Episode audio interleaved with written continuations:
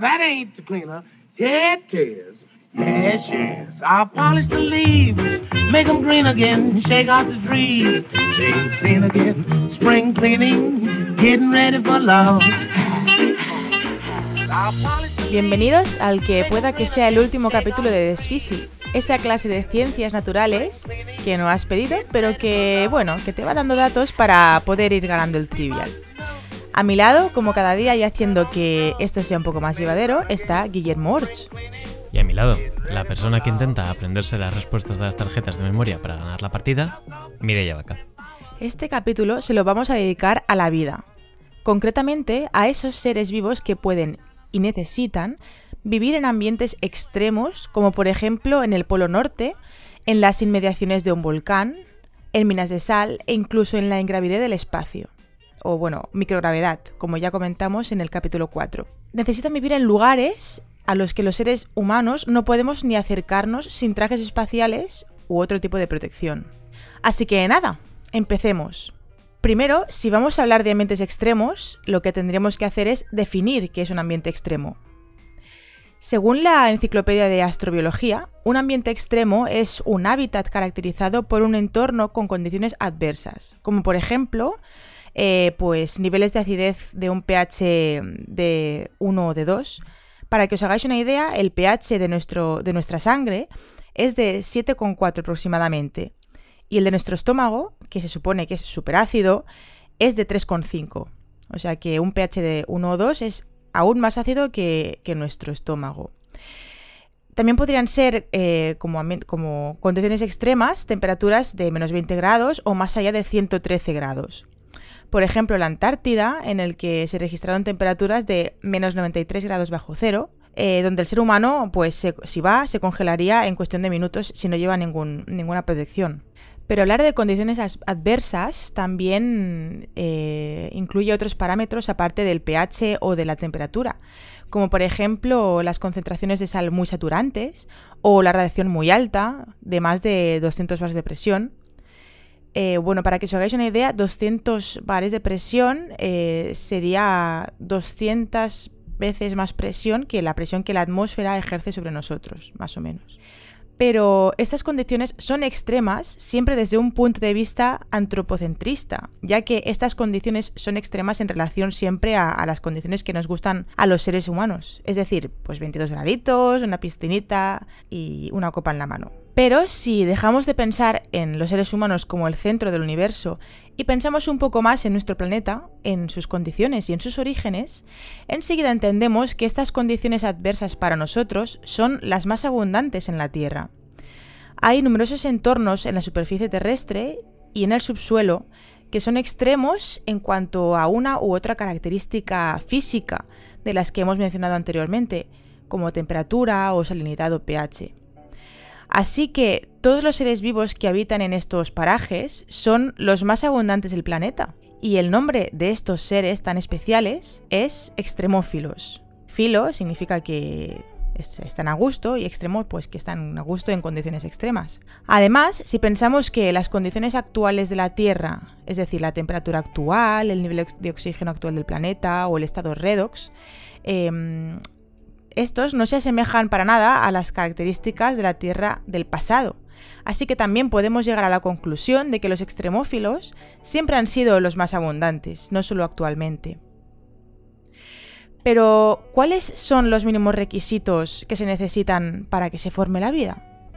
Pues el consenso es que se requiere, em, por una parte, bloques de construcción de materia inorgánica para formar eh, los seres vivos, eh, un líquido solvente y una fuente de energía.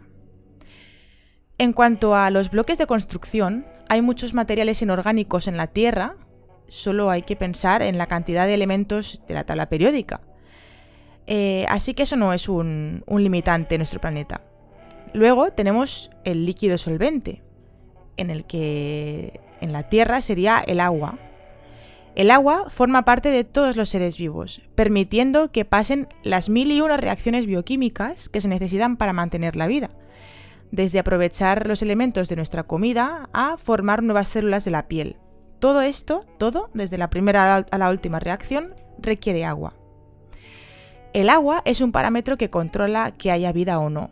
De hecho, hasta los extremófilos necesitan un mínimo de agua para vivir. Y por último, como hemos mencionado, tenemos eh, falta de una fuente de energía.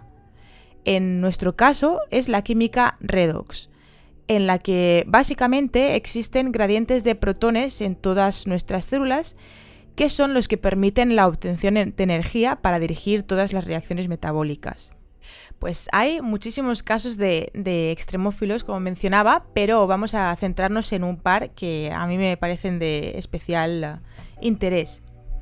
Em, primero, hablaremos de uno que está cerquita de nosotros. No hace falta ir lejísimos para, encontrar extremófilos. El primer ejemplo del que voy a hablar es de los habitantes de Huelva. Bueno, no de las personas claramente, sino de unos microorganismos que viven en las minas de Río Tinto, en la provincia de Huelva. Estas minas contienen yacimientos de oro, de cobre y de plata que atrajeron a pobladores en el segundo milenio antes de Cristo, o sea, ya hace mucho tiempo de eso. Eh, fue explotada por varios pueblos a lo largo de la historia, hasta que los romanos incluyeron alguna obra de ingeniería como pueden ser los túneles subterráneos pero el impulso definitivo de estas minas será en 1873, de manos de los británicos. En 1986 las minas cerraron porque ya se pierde el interés en estos materiales, porque bueno, pues existen otros nuevos. Pero en la actualidad diversos yacimientos están activos ahora mismo, como por ejemplo el del Cerro Colorado, debido a la demanda de nuevamente de los materiales que encontramos en estas minas. Pues bien, lo inusual de este ecosistema es su extrema acidez, que tiene un pH eh, alrededor de, 2,3. Bueno, y tiene un altísimo nivel de microbios. Se podría pensar que dicha acidez tiene su origen debido a la actividad minera del lugar, pero en realidad es la consecuencia de un bioreactor activo en el subsuelo, que obtiene su energía de los minerales sulfamídicos que existen en la faja pirítica que la faja pirítica es simplemente el nombre que se le da a la concentración de sulfuros masivos que se extiende a lo largo de gran parte del sur de la península ibérica. De hecho, la cantidad de sulfato y de óxido de hierro de las que dispone esta mina hace que el entorno sea verdaderamente similar y de hecho considerado un análogo a Marte. He de decir que personalmente es un lugar precioso que vale mucho la pena visitar. Y si no, bueno, pues podemos ver también eh, desde nuestro salón en diversas películas como El corazón de la Tierra y la película francesa La posibilidad de una isla, por si os interesa. He de decir que no las he visto, pero bueno, ahí tenéis el material por si tenéis curiosidad. Bueno, pues eh, como iba diciendo, hay muchos microorganismos que habitan en las minas. Pero, ¿cómo obtienen la energía? Pues eh, bien, las bacterias se han adaptado maravillosamente a este entorno lo que hacen es captar iones férricos en su membrana. Es decir, como hemos dicho, hay mucho material, ah, bueno, hay mucho mineral en ese, en ese lugar y los microbios que viven ahí son capaces de coger eh, átomos de hierro que tienen electrones sueltos y de esa manera han, creado un mecanismo en el que pueden transportar los electrones desde el átomo de hierro hasta la membrana de los microorganismos y esto facilita la obtención de energía.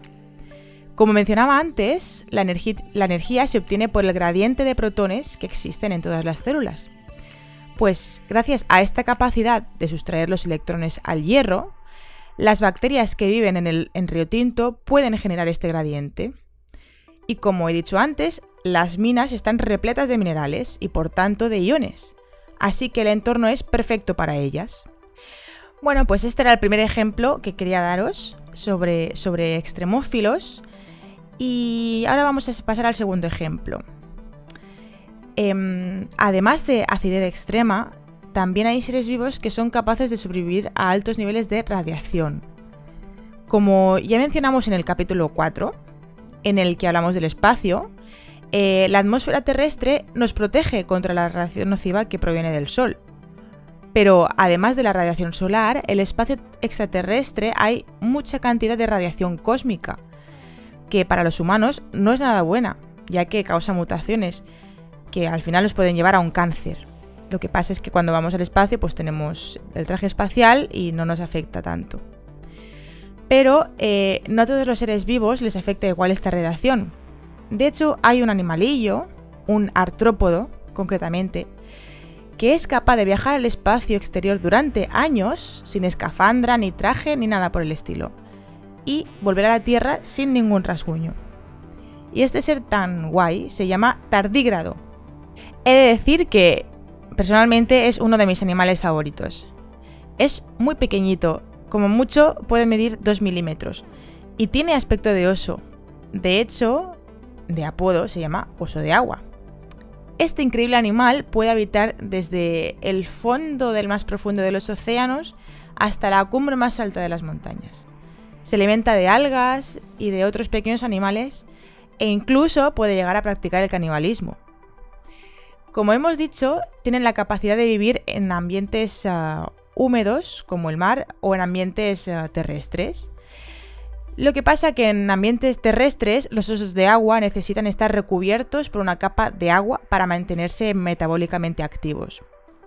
Por ello se han encontrado en musgos, en líquenes o en el suelo húmedo.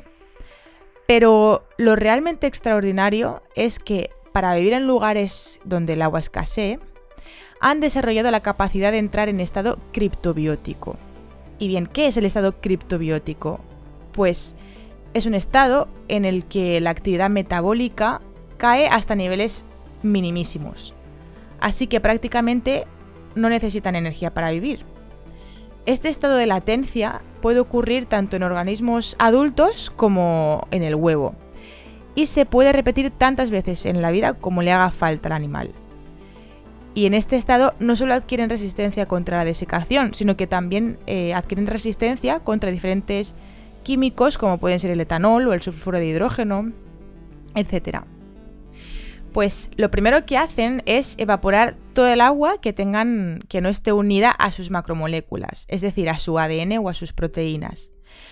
El agua que los envuelve, el agua que forma parte de su sistema digestivo, etc. A continuación, lo que tienen que hacer es eliminar el agua unida a sus macromoléculas. Pero claro, no pueden simplemente secarlas y ya está, porque si lo hacen así, pues se morirían. Así que necesitan mantener sus macromoléculas de alguna manera. Y podríamos decir que lo que hacen es mermelada. Sí, porque lo que hacen es unir una molécula de azúcar, trealosa concretamente, a estas estructuras. Y así pues las conservan y, y no pierden la forma. Aunque la verdad es que todos los mecanismos por los que los tardígrados se protegen en este estado de latencia aún no se conocen del todo. Pero lo que se sabe a ciencia cierta es que de este modo son capaces de sobrevivir. De hecho, a estos animales les han hecho mil putadas, con perdón. Primero jugaron con el aguante de las temperaturas extremas y vieron que en este estado criptobiótico llegan a sobrevivir desde los menos 272 grados centígrados hasta los 150 grados centígrados. En cuanto a la presión, pueden ir de 0,002 atmósferas, es decir, una presión bajísima, hasta casi 7000 atmósferas. Y también podemos hablar de radiación. Se les ha expuesto a rayos X de 5000 grays y a radiación ultravioleta que llega hasta los 88 kJ por metro cuadrado. Este estado criptobiótico les permite vivir de 9 a 20 años en condiciones adversas. En el estado normal se pueden, bueno, pueden sobrevivir a temperaturas de hasta 38 grados, pero también eh, menos 196 grados centígrados. Resisten hasta 987 atmósferas de presión y altas dosis de radiación también. Estas condiciones les han hecho idóneos para llevar a cabo estudios en el espacio, ya que podrían ayudar a comprender cómo es posible la vida en otros planetas, si es que existe. Em, por ello, se ha llevado a cabo diversas misiones para ver su supervivencia en el espacio. El proyecto TARSE, mm, que viene de las siglas en inglés de Tardigrade Resistance to the Space Effects, vio que los tardígrados, tanto en estado anhidrobiótico como en el estado normal, podían sobrevivir al estado de microgravedad y a la radiación dentro de una nave espacial. Posteriormente, en el proyecto TARDIS, que viene de Tardígrada in Space, vieron que si soltaban a los tardígrados en el espacio, es decir, arrojándolos al vacío mm, sin nave ni nada, pues la supervivencia duraba un poco menos. Pero en resumen, es un excelente modelo para estudiar la supervivencia en otros planetas, como Marte o, quizás satélites como la Luna. Por desgracia, los seres humanos no estamos incluidos dentro de ese grupo de animales privilegiados que son capaces de adaptarse a cualquier situación, por muy dura que sea. Y en estos casos, pues tendremos que hacer uso de, la tecnología. Y es que, como ha comentado Mirella, los ambientes que son anómalos para nosotros y un verdadero quebradero de cabeza para nuestro sistema de supervivencia son realmente los más abundantes en el universo e incluso en nuestro planeta Tierra. Por suerte, aunque nosotros no tengamos la capacidad de sobrevivir más de unas décimas de segundo en estos entornos, hemos desarrollado y transmitido los conocimientos suficientes como para poder construir máquinas que, más que sobrevivir, mm, puedan seguir funcionando dentro de estos entornos extremos. Aunque vamos a ver que conseguir que sigan funcionando estas máquinas no es tan sencillo. Y es que en muchos casos ha supuesto un auténtico quebradero de cabeza para aquellos encargados de su diseño y construcción. Pero la primera pregunta es obligatoria. ¿Para qué narices vamos a querer gastar nuestro tiempo y sobre todo nuestro dinero en construir máquinas para ir a estos lugares inhóspitos? Bueno, pues la pregunta tiene mm, dos respuestas típicas. Por un lado, estos robots mm, o máquinas se diseñan para investigación. Nuestra curiosidad es irrefrenable, o al menos tiene que serlo, porque la ciencia en el fondo es el verdadero motor de cambio para, para una sociedad, y eso ya compensa prácticamente todo el esfuerzo. Muchas veces se teoriza sobre cómo se debe de ser uno de estos entornos, cuáles son sus condiciones y si puede haber pues, ciertos componentes eh, ambientales o incluso pues, algún tipo de vida. Pero para usar el método científico hay que contrastar las hipótesis que hagamos. Y eso, a día de hoy, lo seguimos haciendo con el método experimental, por lo que en algún momento tendremos que acceder a esos lugares a recolectar datos o confirmar nuestras hipótesis de partida. El segundo motivo, que todavía es más habitual, es para evitar que las personas pues, realicen trabajos que son demasiado peligrosos, pero que tienen que ser llevados a cabo sí o sí. Uno de los casos con los que estamos más familiarizados por las series de ficción eh, principalmente es con los robots que se utilizan por la policía para la desactivación de aparatos explosivos. Esto, aunque estrictamente no se puede considerar un entorno extremo, creo que sí que podemos estar de acuerdo en que es eh, altamente peligroso, porque en cualquier momento sí que se puede convertir en un entorno extremo para la supervivencia. Dentro de este rango o de este tipo de robots también están aquellos que han sido diseñados, pues por ejemplo, para el rescate de soldados heridos en zonas de combate, como es el caso del robot diseñado por Boston Dynamics Spot, que también es conocido como The Big Dog. Pues vale, ya tenemos claro para qué necesitamos estos robots, o por motivos de investigación científica o para llevar a cabo pues ciertos trabajos. Una vez que hemos recapitulado, vamos a ver qué robots tenemos actualmente trabajando en estos entornos extremos. Pues el primero del que queremos hablar se encuentra en un entorno que a priori no consideramos tan extremo como los demás, que es el agua. Sin embargo, no es lo mismo estar tranquilamente aquí en las playas de Barcelona que en las altas profundidades del océano.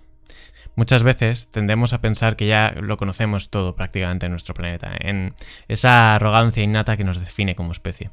No obstante, a día de hoy seguimos descubriendo y catalogando nuevas especies de animales prácticamente a diario y muchas de ellas pertenecen a los fondos marinos. De hecho, a día de hoy sabemos más cosas sobre el espacio que de estas profundidades, como mm, si estuviésemos más preocupados por abandonar este planeta que de conocerlo o cuidarlo el punto o el lugar más profundo y por ende más desconocido de la Tierra es la fosa de las Marianas, que está ubicado en el Pacífico, a unos 200 kilómetros de las Islas Marianas, y se estima que tiene una profundidad de 11 kilómetros. Para que nos hagamos una idea, es tan profunda esta fosa que el monte Everest, que es el punto más elevado de la Tierra, con sus 8.848 metros, cabría perfectamente y aún se encontraría a unos cuantos kilómetros de la superficie. A estas profundidades, pues obviamente no llega la luz del sol, la presión es mil veces mayor que la de la superficie terrestre. Es de 1017 atmósferas, para ser más precisos, es decir, mm, el equivalente a tener nuestra atmósfera 1017 veces. Y de hecho, la presión es tan grande dentro del agua que a nosotros nos aplastaría de inmediato y ejerce tanta fuerza sobre el agua que ésta se compacta perdiendo el oxígeno, por lo que la mayoría de peces no pueden respirar en, esas profundidades. La fosa de las Marianas es un lugar tan recóndito que a día de hoy solo cuatro personas han conseguido llegar hasta esas profundidades. Entre ellas se encuentra el director de cine James Cameron, que ha dirigido películas como Avatar o Titanic, y que se comenta que se inspiró en toda la naturaleza que vio ahí abajo para la creación de los personajes de Avatar. James Cameron ostentaba el récord de inmersión en solitario hasta que hace poco tiempo se lo arrebató el explorador Víctor Vescovo, el cual relató entristecido al volver que había encontrado plástico en el final de su travesía, es decir, en lo más profundo del océano ya hay plástico. Por todas estas características que tiene el fondo marino, es un lugar de interés para la ciencia, así que se han diseñado submarinos teledirigidos que pueden llegar a estas profundidades, para hacer fotografías, realizar mediciones o coger muestras, o incluso realizar reparaciones porque sí, en el fondo marino también tenemos explotaciones industriales como pozos de petróleo o los grandes cables de electricidad e internet que conectan los continentes y que de vez en cuando pues requieren mantenimiento o reparaciones. Estos submarinos tienen forma de torpedo habitualmente, aunque hay otras formas, y se controlan desde un mando con cable, como los juguetes cuando éramos pequeños, dado que las señales electromagnéticas o de radiofrecuencia no penetran muy bien dentro del agua. Este cable transmite los datos a través de fibra óptica, como el Internet que tenemos a día de hoy. Y es complicado porque este cable tiene el grosor de un pelo humano. Así que, pues imagínate echar 11 kilómetros de este cable que además es increíblemente delicado, aunque normalmente pues está bien recubierto. Pero bueno, ya teniendo en cuenta que yo no soy capaz de que no se me enreden los auriculares del móvil, me parece una hazaña interesante. La mayoría de robots están diseñados para llegar a unos 6 kilómetros de profundidad, pero bueno, algunos modelos como Nereus, que pertenece al Instituto Oceanográfico Woods Hole, puede llegar a los 11 kilómetros de profundidad.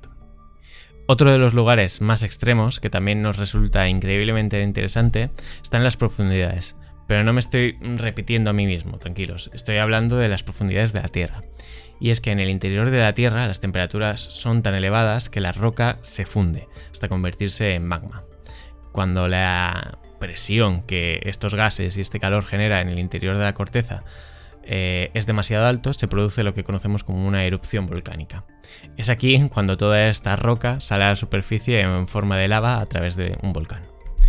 Los volcanes mm, siguen siendo también un gran desconocido para nosotros, pese a que nos hemos acostumbrado a edificar y vivir a su lado, como es el caso, por ejemplo, del volcán que constituyó o formó lo que nosotros conocemos actualmente como las Islas Canarias. El problema es cuando el volcán despierta y en el peor de los casos pues acabamos teniendo un remake de Pompeya y lo más habitual pues que encontramos que muchos pueblos que tienen que ser evacuados mm, dejando hogares enteros abandonados dado que eh, son incapaces de frenar el avance de, la lava. Esto ha pasado por ejemplo varias veces en, Hawái. La NASA eh, ha desarrollado un pequeño robot eh, que es capaz de introducirse dentro de los volcanes y así poder estudiar de una forma más detallada las erupciones volcánicas, los flujos del magma y con toda esta información desarrollar modelos predictivos que nos ayuden a determinar cuándo se va a producir la siguiente gran erupción. Hasta ahora solo hemos hablado de los entornos que podemos encontrar de forma natural. Sin embargo, hay otro tipo de entorno que es increíblemente peligroso para el ser humano, y es aquel en el cual la radiación es demasiado elevada. De forma natural, en la Tierra hay ciertos lugares que tienen unos niveles de radiación que podemos considerar mm, peligrosos, tóxicos o incluso mortales. Pero los que tienen el mayor alcance los hemos provocado nosotros. El 26 de abril de 1986 explotaba el reactor 4 de la central nuclear de Chernóbil, ubicado al norte de Ucrania. La explosión dejó detrás de sí un gran número de escombros, entre los que se incluían las paredes del recubrimiento del reactor, que estaban hechas de grafito. Estos escombros siguen a día de hoy radiando una gran cantidad de, partículas que son altamente peligrosas y que pueden producir mutaciones, como ya me has explicado, haciendo que la zona de Chernóbil a día de hoy todavía no sea habitable. Este, a día de hoy, sigue siendo conocido como uno de los mayores accidentes nucleares que jamás se han registrado, seguido, por desgracia, del accidente ocurrido en Fukushima en el año 2011. Un tsunami que apareció como fruto de un terremoto que se produjo cerca de las costas de Japón chocó contra la costa, provocando así daños dentro de la central de Fukushima, el cual también acabó por tanto dañando la integridad de su reactor nuclear. Tanto en la central nuclear de Fukushima como en la de Chernóbil, para las tareas de reparación se ha utilizado el uso de robots con tal de mm, facilitar o impedir el riesgo que supone para los humanos las tareas de limpieza de esas zonas, aunque ya veremos que con resultados completamente distintos. Cuando se produjo la explosión en el reactor de Chernóbil, este dejó grandes cantidades de escombros en los techos de las instalaciones. Los técnicos responsables del operativo decidieron que era una buena idea echar estos escombros al cráter que había dejado la explosión para contener la radiación. Pero, ¿por qué querían echar los escombros? Bueno, pues esto se debe a que el núcleo del reactor había quedado expuesto de cara al exterior. En los reactores nucleares se intenta mantener un equilibrio en la reacción de fusión, haciendo que los átomos que colisionan se mantengan pues, en unos rangos estables. El grafito se utiliza para absorber parte de estos átomos y así reducir la actividad del núcleo. Pues bien, estos escombros que se habían depositado en los tejados estaban hechos mayoritariamente de grafito, así que los encargados pensaron que esto reduciría el peligro. El problema es que estos escombros eran pues, altamente radiactivos porque habían estado ya originalmente expuestos al núcleo, Así que el plan pasó por llevar un robot hasta la azotea que fuera capaz de ir cargando estos escombros y llevarlos a la cornisa, para después dejarlos caer sobre el cráter donde se encontraba el núcleo. Aquí es donde entra en juego un robot alemán llamado Joker. Joker era un robot utilizado para la desactivación de explosivos por la policía alemana, los cuales, al conocer la noticia, decidieron ofrecer sus servicios a las autoridades soviéticas. El plan era casi perfecto y estaba encarrilado excepto por un pequeño detalle, y es que Joker murió a los pocos segundos de llegar a la azotea. ¿Qué es lo que sucedió? Pues bueno, los soviéticos, eh, ante tal catástrofe, pues estaban muy desesperados por solucionar el problema. Así que mm, básicamente mintieron a los alemanes, contándoles que los niveles de radiación eran de unos 2000 Roentgens, cuando realmente eran de 12.000, es decir, 6 veces más. El pobre Joker no tenía ninguna posibilidad para sobrevivir, básicamente porque no había sido diseñado para soportar esos niveles de radiación. La radiación era tan alta que sus circuitos se quemaron. Finalmente, los soviéticos consiguieron limpiar las azoteas, utilizando brigadas de lo que ellos llamaron biorobots. Estos biorobots fueron realmente personas con trajes de protección que tenían exactamente 90 segundos para salir, coger una de las pesadas rocas de escombros y arrojarlas. La solución final que se le ha dado a largo plazo para contener la radiación de Chernóbil es un sarcófago gigante que envuelve todas las instalaciones y que actualmente está siendo sustituido por uno más moderno y por supuesto más caro que debería aguantar por lo menos un siglo más. En la central de Fukushima, por el contrario, el enfoque está siendo distinto. Las autoridades japonesas no quieren eh, enterrar la zona como se hizo en Chernóbil, sino que lo que realmente están buscando es poder limpiar y reacondicionar la zona. Obviamente esto es mucho más complejo y es una operación que está llevando muchísimo tiempo. Para ello llevan enviando robots a investigar la zona desde hace años. Por desgracia, y al igual que pasó en la central de Chernóbil, pocos lo han conseguido y muchos han ido cayendo por el camino, debido a los altísimos niveles de radiación que se encuentran en ese área. No obstante, en 2019, hace no mucho, un robot ya ha conseguido encontrar una ruta para llegar hasta el núcleo sumergido y poder realizar imágenes. Esta información es vital para determinar cuál es el estado del núcleo, porque a día de hoy podría seguir caliente en forma de lava altamente radiactiva. Para poder comenzar las tareas de limpieza y extracción es necesario ver que poco a poco este núcleo se va enfriando. Quedan muchos años de trabajo por delante. Y por último, hablando de robots en lugares inhóspitos o inexplorados, no podíamos acabar el capítulo sin hacer una mención especial a tres robots, llamados Spirit, Opportunity y Curiosity. Con estos nombres estamos hablando de los rovers de Marte. Y es que quizá los tres robots que más lejos han llegado, sin tener en cuenta sondas como la Voyager, y que desde su llegada han estado tomando fotografías, analizando el aire, muestras de suelo y buscando rastros de agua o vida en el gigante rojo. Los rover Spirit y Opportunity llegaron a Marte en el año 2004 y estuvieron funcionando hasta el año 2010 y 2018 respectivamente, cuando dejaron de responder a las señales que se enviaban desde el centro de control aquí en la Tierra. Se cree que dejaron de funcionar debido a que no pudieron completar con éxito el proceso de recarga de sus baterías, que se hace mediante el uso de paneles solares. Aún así, estos robots han logrado superar con creces su tiempo de vida, que originalmente estaba estimado en tan solo 90 días. Opportunity, el segundo de ellos, a día de hoy sigue ostentando el mayor récord de distancia recorrida por un vehículo terrestre espacial, que es de unos 45,16 kilómetros, es decir, un poco más de lo que es una carrera de maratón.